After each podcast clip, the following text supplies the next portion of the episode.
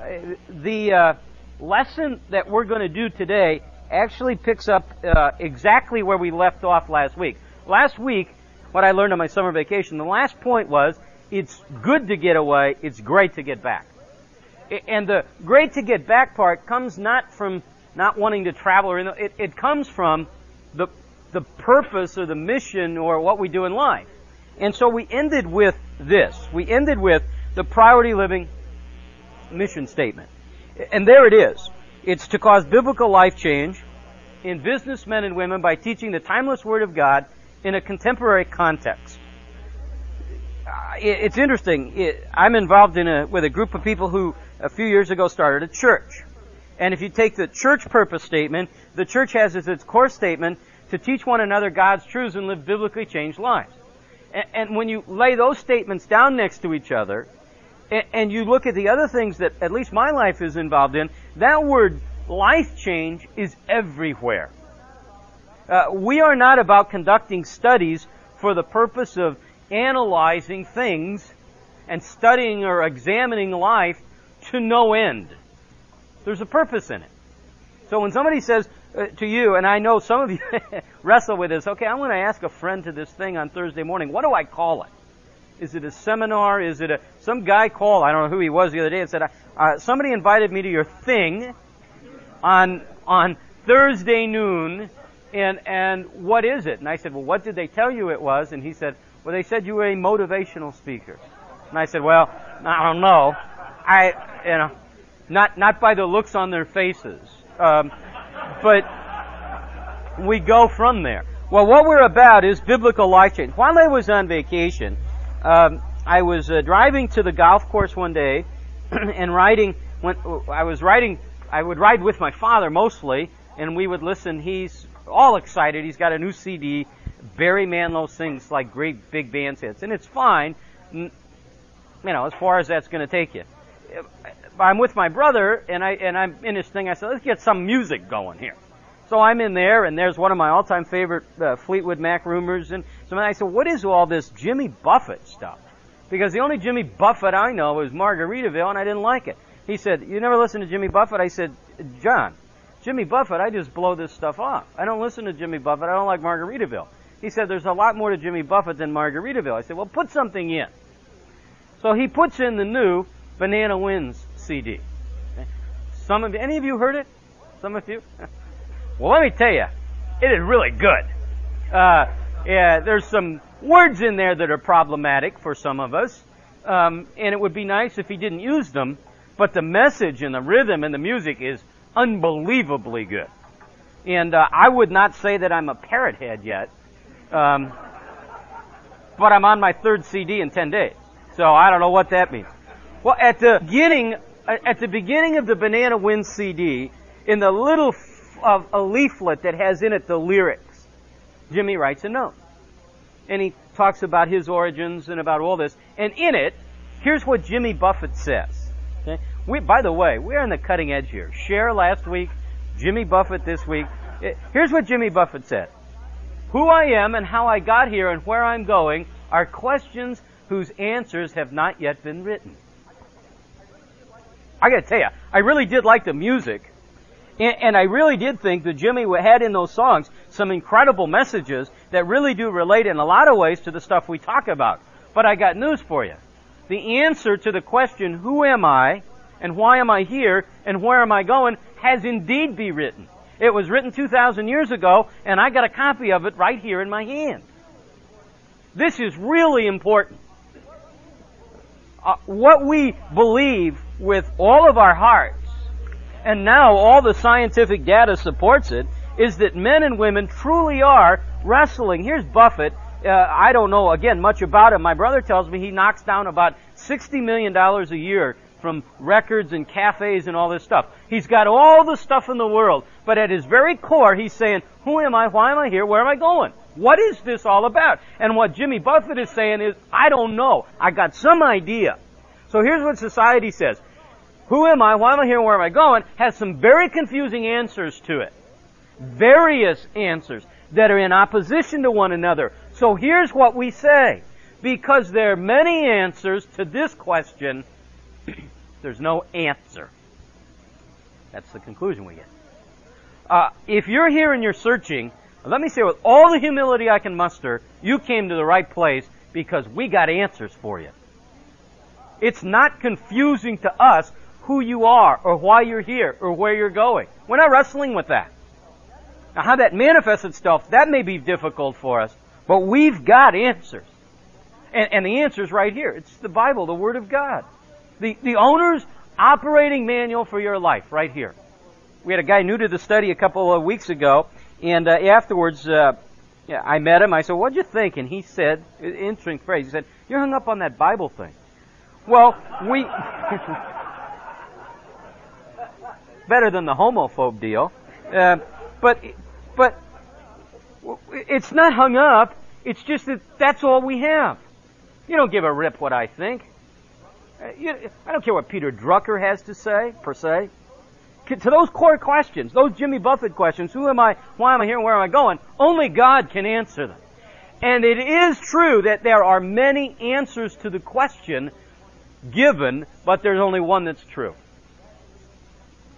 And that is, you are here to bring honor and glory to God, and you do that by coming to His Son Jesus Christ in repentance and faith.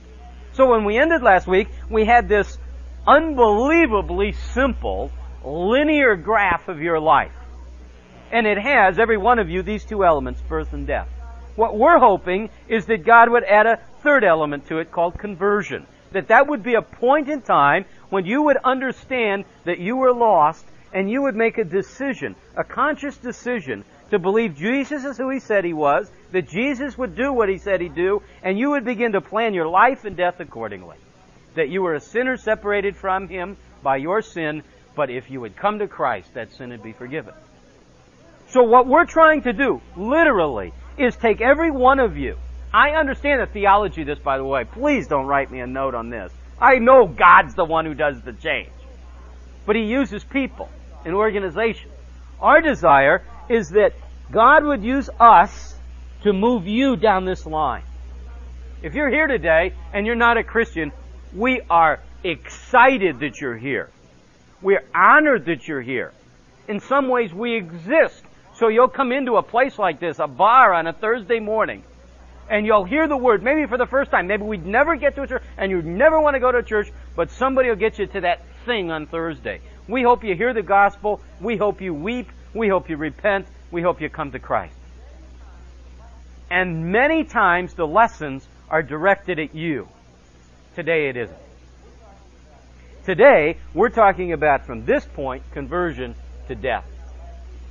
I said a lot came out of last week. As I was getting ready to, to uh, teach uh, one of the studies last week, a guy said something to me that was fascinating. He said, I'm 43 years old. I've been a Christian since I was 20. So I have 23 years as a Christian, 20 years as a non-Christian. And he said, I gotta tell you, after 23 years, I don't feel like I'm anywhere in this thing. See, that brings to light the issue of spiritual growth, and that's what we're going to talk about.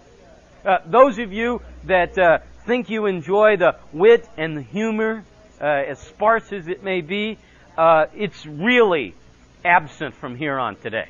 Just isn't a lot of it. We're going to talk about spiritual growth from the point of conversion on.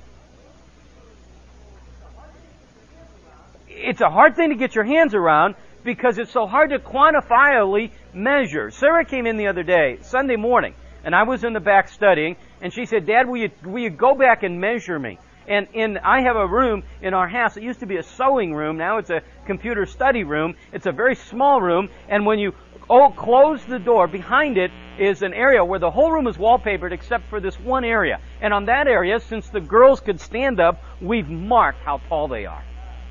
And it's pretty neat. Uh, uh, sometimes uh, I get visions of uh, sitting there on the night before they're married, looking at that chart, wondering how neat it'll be. But there it is. In, in a way, a whole visual, graphic illustration of their physical growth.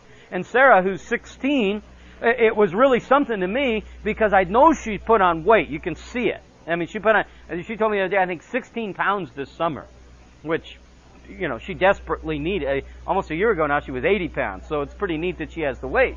But I never, I didn't realize she'd grown taller. And in the last, I don't know, seven months, she's grown like an inch and a half. And you could just go and she could say, I knew it, I felt it. I thought I was taller. Okay? I just thought I was taller. Well, here's what happens. Spiritually, there's no wall I can go to. Spiritually, there's no line I can draw. In fact, in kind of a paradoxical way, the most spiritual I'll ever feel, means another word, the most godly I'll ever feel is at the point of conversion.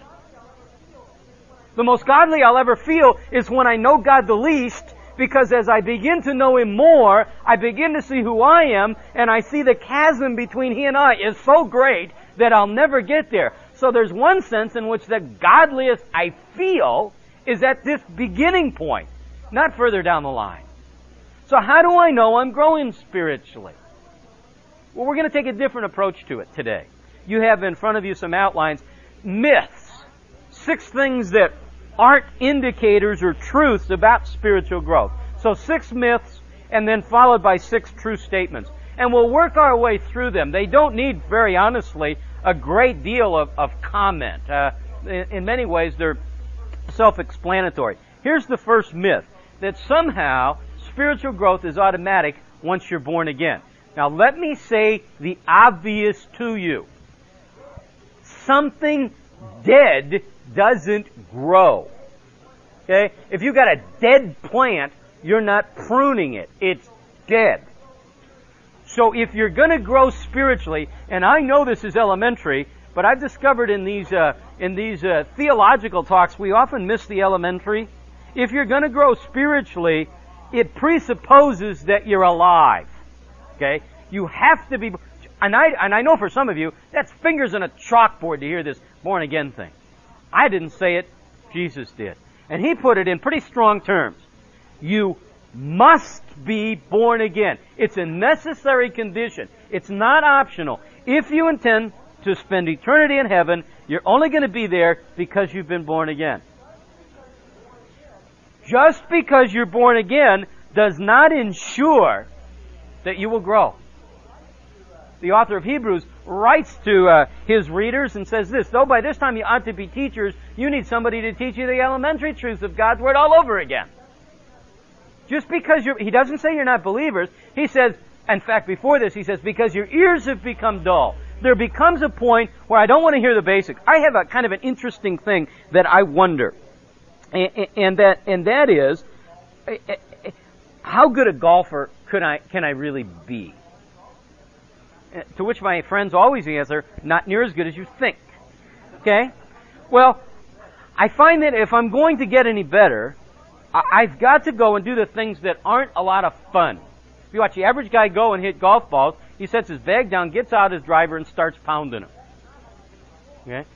That's not how you're going to score. It isn't going to make, it's going to make very little difference in how you score. But you go hit some chips and putts, that's where you're going to score when, when I, uh, and I don't coach uh, the kids anymore, but I did, I think, third grade and fourth grade and fifth grade girls basketball. Even these little girls, when you give them the ball, they want to go to the free throw line or the top of the circle, the three point line, and start banging away.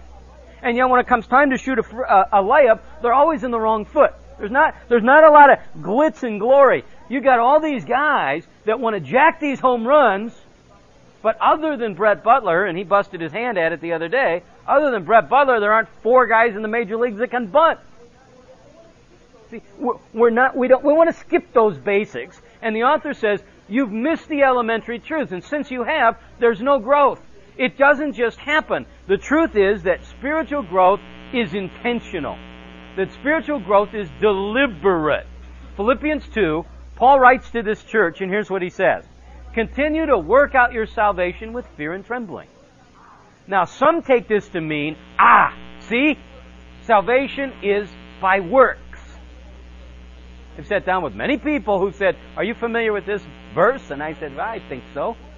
Well, see right there it says, work out your salvation. No, it doesn't say work on your salvation. It says, do the things that result from being saved. That's what it says. In a paraphrase in the Living Bible, Ken Taylor says it this way. I want you to do the things that result from being saved, obeying God with deep reverence, and shrink back from all that might displease Him. For God is at work helping you to want to obey Him and then helping you to do what He wants you to do. That's what this verse says. Is that if I am not progressing, I'm regressing spiritually. In, the ultimate sense, I either use it or lose it. And that that growth is not automatic, but it is intentional. There has to be first and foremost a desire for you to want to grow spiritually. Here's the second myth that somehow this spiritual growth and then is mystical in nature and that it's only for just a few. After one of the studies last week, uh, a gentleman came up and asked me uh, to define, I think the two words were religious and spiritual. And, and, I, and I'm not sure what the benefit is, but on the religious discussion, to me, when I hear the words religious, I think of somebody engaged in activity. Go to this, go to this service, do this every time the doors are open, go there. Very religious activity.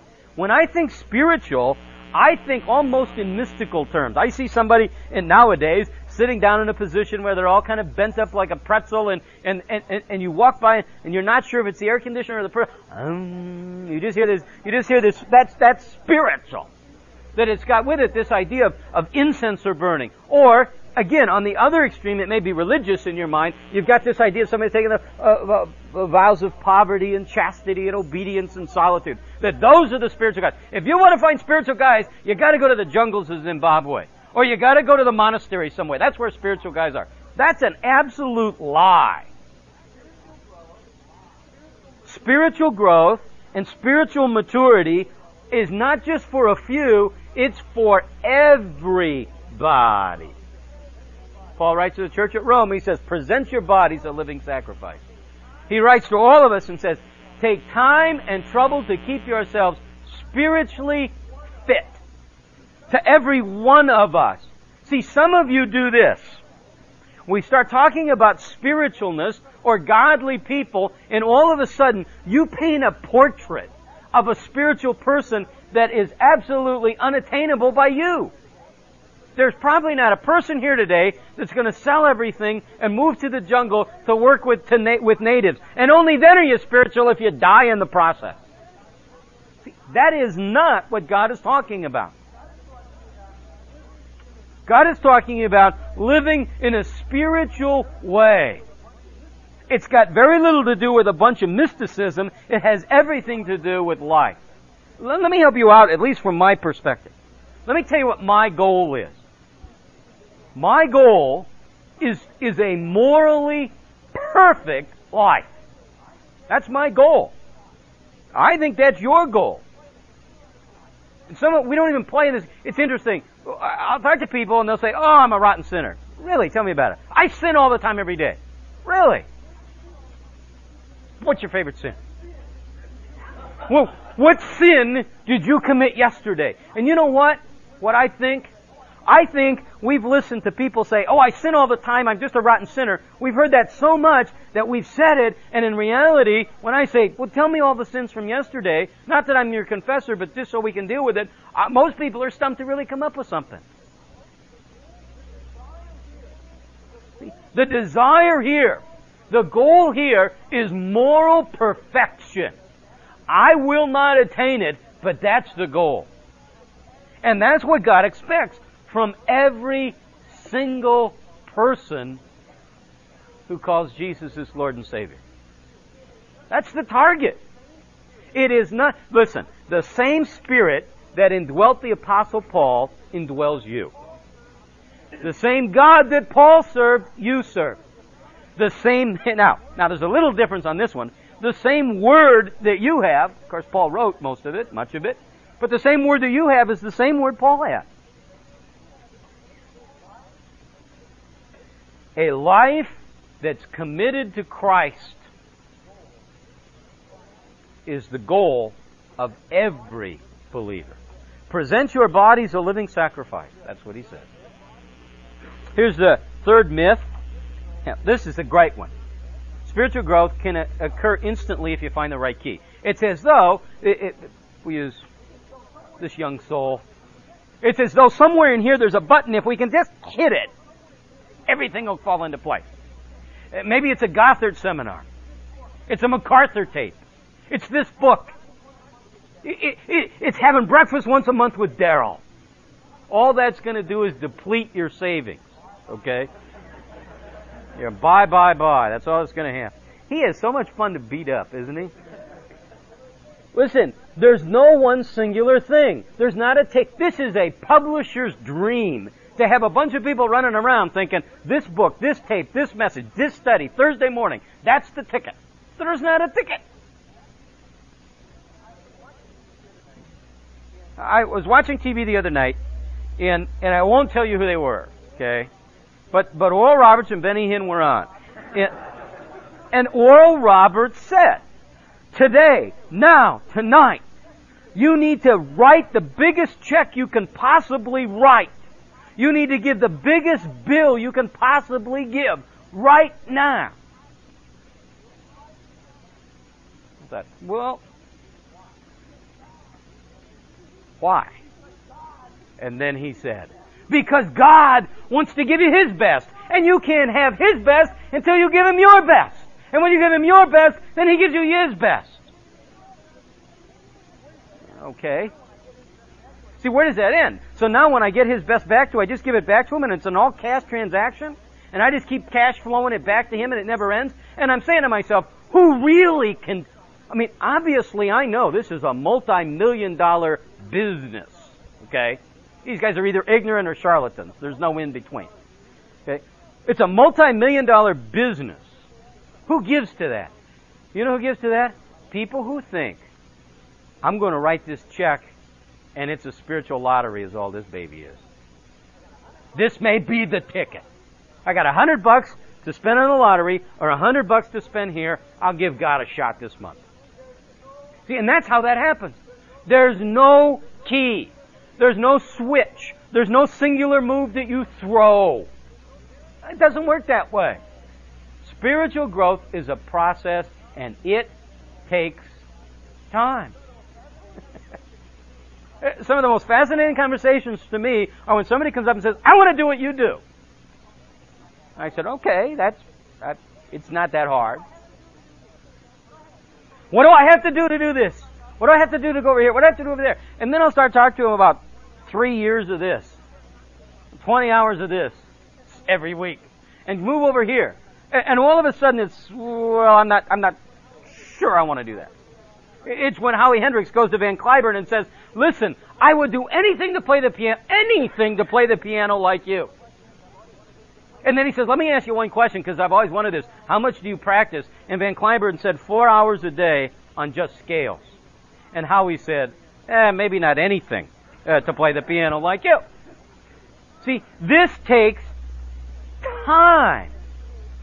Uh, Rick Warren, and I should have at the beginning given uh, uh real credit here. Uh, I some would say I've either I've borrowed very liberally or plagiarized from Rick Warren most of this stuff, but in it, he, he describes these steps of spiritual growth. That I come to know Christ and I begin to grow in Christ and then I begin to serve Christ and I do that by serving and sharing with others. And that process is a lifelong process. There's no point at which you are done. Let me put it in a phrase. We'll get on to the next point. Let me put it in a phrase I think you can remember. There's no way to microwave your spiritual growth. There's no way to just put it in, pop it, and, and, and turn it up to full power, and now it's done. It simply takes time. Tapes are helpful. Conference may be helpful. Certainly solid preaching is helpful. Serving is helpful. But all in all, it takes time. Here's the fourth myth. And that is that spiritual maturity is measured by what you know. Uh, some have, uh, I think, mistakenly fallen into the trap that says the ultimate proof that I'm spiritual is I can quote Bible verses is that I know where the book of Ezekiel is. I can find it. Paul tells the church at Corinth, knowledge in and of itself just puffs up. Love builds up. That spiritual maturity is measured in two ways. By what I know and by what I do. By my belief and by my behavior. In the book of James, and uh, I think it was in here last year, we studied the book of James. In the book of James, James makes this point over and over and over again. What you know is terrific, but what you know must produce in your life a result. Uh, Ephesians 5 8. Though once your heart was full of darkness. Now, that is the biblical way of saying once you were a pagan, heathen, puke. Okay? Once you were lost, now you're full of light, your behavior should show it. There ought to be a difference. One of the things that to me has been over the last years amazingly interesting is how free the singles talk to me about how they're sleeping around. That blows me away. That, that, that, I, I don't, I understand doing it. I don't understand talking about it. I don't know how somebody can come and sit and sit and sit and listen and listen and listen and say, ah, just go shack up. It's for a day, it's for a night, it's for a week, it's for whatever till I'm done. And then I'm going to go on to the next deal, and that's just the way to, hey, Tom, it's the 90s. Well, I, I got that figured out. I mean, when Paul wrote this stuff, they were on, hey, Paul, it's 58. You know, I don't know. They're doing this and they're saying, get with it. You know, this is Corinth, man. you know? You're not in Ephesus anymore, you're in Corinth, buddy. Well, listen, these are profound truths. There's nothing to me that is more disturbing than to have somebody who I know who's working for a guy that comes to the study and say, you know what? I know the guy comes to your study, but let me just tell you something. This guy is, is abusive to his people. He's, he's, he's awful. And you know what's worse? Is on the credenza is that big gold leaf Bible. I, I, man, I'd hide it. I mean, if you're gonna put, that's my own view. If you're gonna put a little fish in your car, you better not be cutting me off. Okay? I don't have a fish on my car. I would put a fish on my car. There ought to be in your life a distinctiveness there. Now, now here is again from Rick Warren five levels of, of learning that it begins with knowledge and that it moves to something called perspective. By perspective, and this is, I think, one of those great keys. That's why I put some subpoints. Perspective is a framework. All of a sudden, for the Christian, and the Christian alone, by the way, for the Christian, the world starts to make sense. That's not that I can explain it all, but I can understand it all. We have people who, who go around and wonder about, you know, why do babies die? Why do people get sick? Why is there suffering? Let me tell you why. Read Genesis 3. Now, may, I may not understand why this specific baby, I may not understand that, but that's why those things happen. When I have perspective, all of a sudden, it causes me to love God more because I see who He really is all of a sudden when I have perspective, I can resist temptation. The Bible says there's a way that appears right to man, but is wrong. Why? Because I can understand it. I mean, it would have, I come back to this sexual sin. It would be very difficult, I think, to be single. When you've got a bunch of people, whether they're men or whether they're women, who are willing to engage in sexual activity and everybody around it is doing it. Why would you not do that? Because there's a larger framework. I, I went to an accountant years ago, and I remember driving down Pima Road, taking him to his office, and he said, "Let me give you a little a little accounting advice." And I said, "Okay." He said, "You better puff your expenses and you better lie on this thing because you're going to pay way too much tax." I said, "Really? That's interesting." He said, "Yeah." I said, "Is that common practice in your industry?" He said, "Every one of my clients do it." So, my former accountant, uh, I thought, gave me all the license in the world to do it but I don't do it. Why? Because I mean, no, I'll probably never get caught. Here's why I didn't do it. Now this is novel approach. Because it's wrong. See, you got all these guys, Bill Clinton, Bob Dole, Ross Perot, makes no difference. You know, any of these can't. Everybody's running around trying to figure out where your button is, and it's probably tax cuts or more jails or whatever. Never, never, never will you hear him say, we're not going to do this, let me tell you why. It's wrong! Oh, wow, that's pretty rough. Who are you? And then we launch into this stupid discussion. Well, I, don't know that unless I have a larger perspective. All of a sudden I can handle trials. All of a sudden, if I have God's perspective, it saves me from error. So as I'm growing, if, if we're going to march, march, uh, mark this off, I've got knowledge and then perspective. From that comes conviction. Conviction is kind of a combination of values and attitudes and commitments that come together, and they produce in me a motive. So that knowledge tells me what to do, perspective tells me why to do it, skills tell me how to do it, but conviction comes in and says, do it! It's not enough to just know what to do, or how to do it, or why to do it. At some point in there, you gotta do it. That's what conviction does. And as this develops, I end up with this thing called character. Uh, there's a guy in this study, in this room right now, and he called me the other day and he left me a note. Okay? Left me a note and left me a phone number. Okay? I wrote it down and along with about five other notes, I lost the note. When I saw him today, I said to him, hey, I wanted to call you, I lost the note. Now, if I was him, I would think, yeah, right, I'm sure you did. Here's another note. In your mind, the reflex reaction is, you're lying! Because that's how we do it. The minute I see somebody, I uh, I tried to call you and uh, the phone lines are down.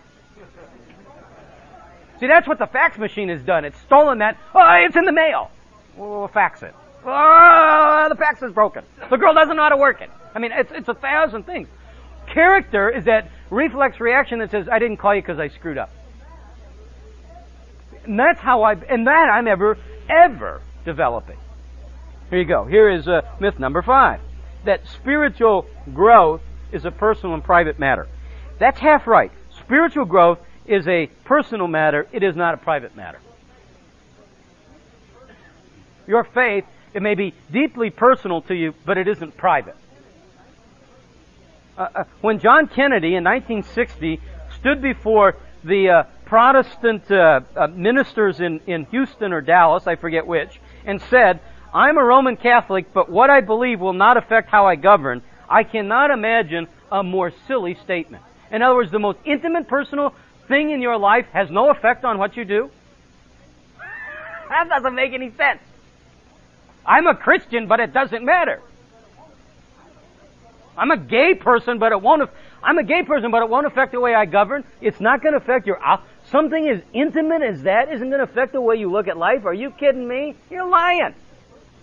If you're a Christian, it may be deeply personal, but it cannot be private. It cannot be private in the sense that it cannot help but affect the way that you look at life. One. Two, it's not private in the sense that you deeply need other people to grow. To the extent that you don't have other people around you, they are there to round you off. I'll be incredibly honest with you.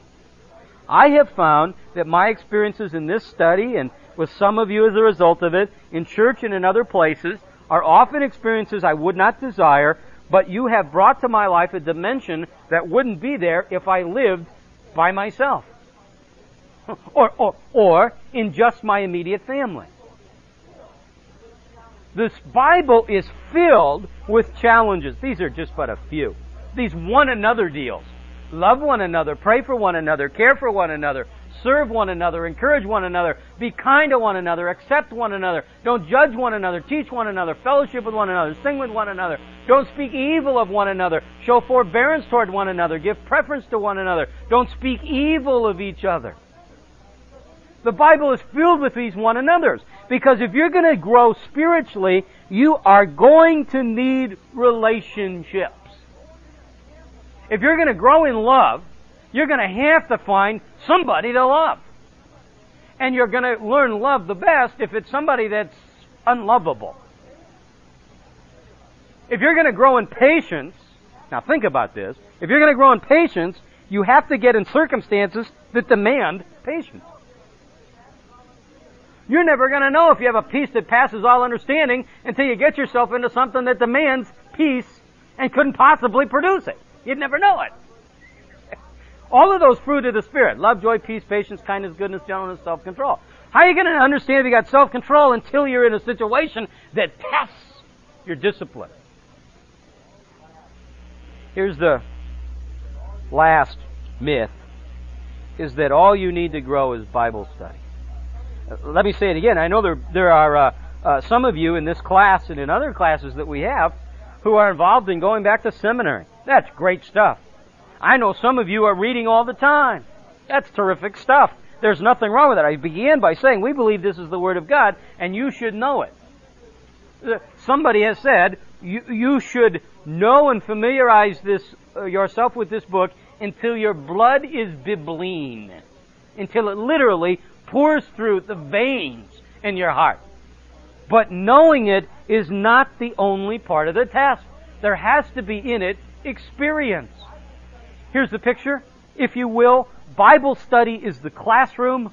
Life is the lab. Did you ever take a science class like that? You had classroom and they said, here's how all this stuff works. Now, go down to the lab to see if it really works.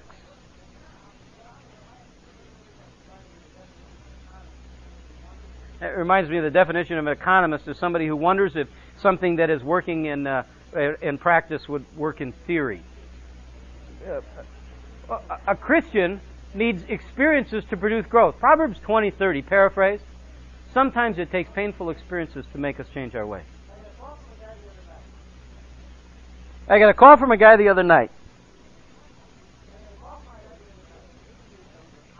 He's about my age. His sister's two years younger. I did not know her. She uh, lives in Garden City, Kansas, and she was the belle of Garden City, Kansas. She was in everyone's life. She was the center part of people's lives over and over again. She had three teenage daughters and a great husband. Her husband was a farmer. And they were uh, just perky, just all over the place. She came to visit her brother three weeks ago, and then went back to Garden City and, and was there, settled back in, didn't feel particularly well, went to the doctor. The doctor took her, put her in the hospital. They said, we can't really treat you. We gotta get you to Wichita. And she died the next morning. Viral pneumonia. New strain. He's trying to process all this. And as I'm saying to him, I don't know how you are. I will confess to you how dark I am. I think about dying of cancer. I imagine what would it be like if Susan got cancer? What would it be, what, would it be like if, if, if the kids got cancer? Or if I had a heart attack? Or we struggle? Or we just get old? I saw a couple of old people shuffling along Southern the other day and I just, I mean, I'm just saying that's my future right there, trying to beat it over to get that dime cup of coffee at McDonald's and 15 refills. You know, and I'm going on, I'm going, that's my future. That's me right there.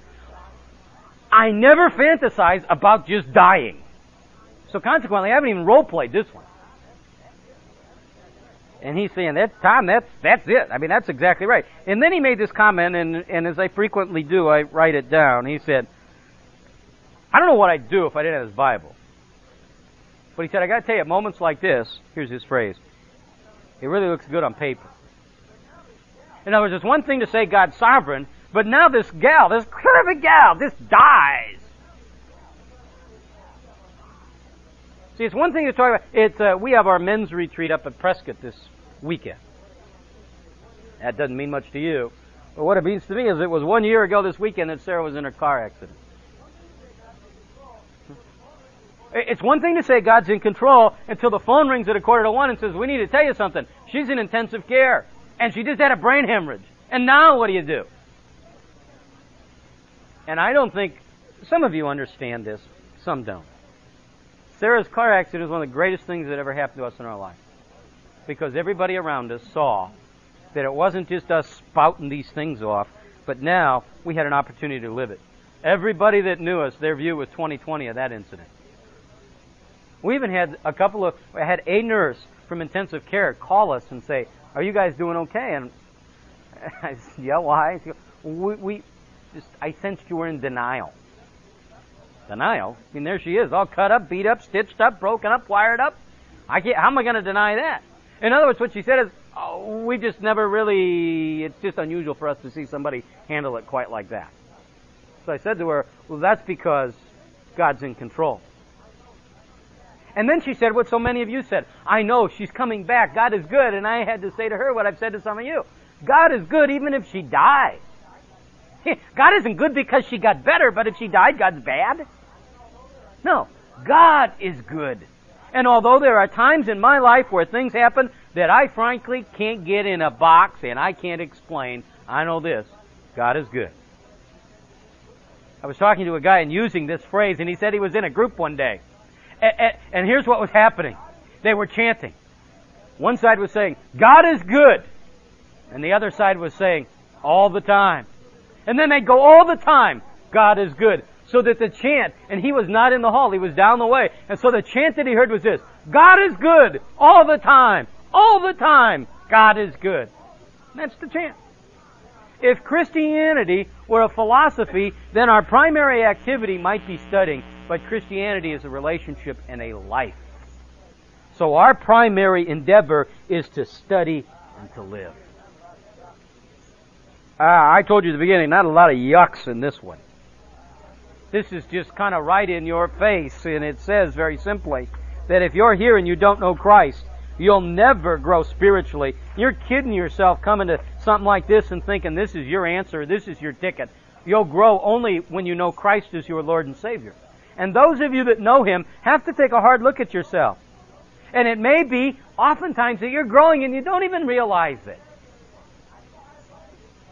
It's like Sarah the other day. I thought it, but I didn't know it.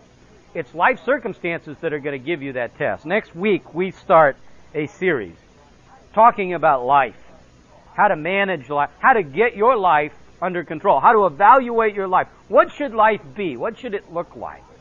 Next week we start. Father, please give us eyes to see this and ears to hear it, a heart and a desire to live it. Father, we ask it in Jesus' name. Amen. See you next week.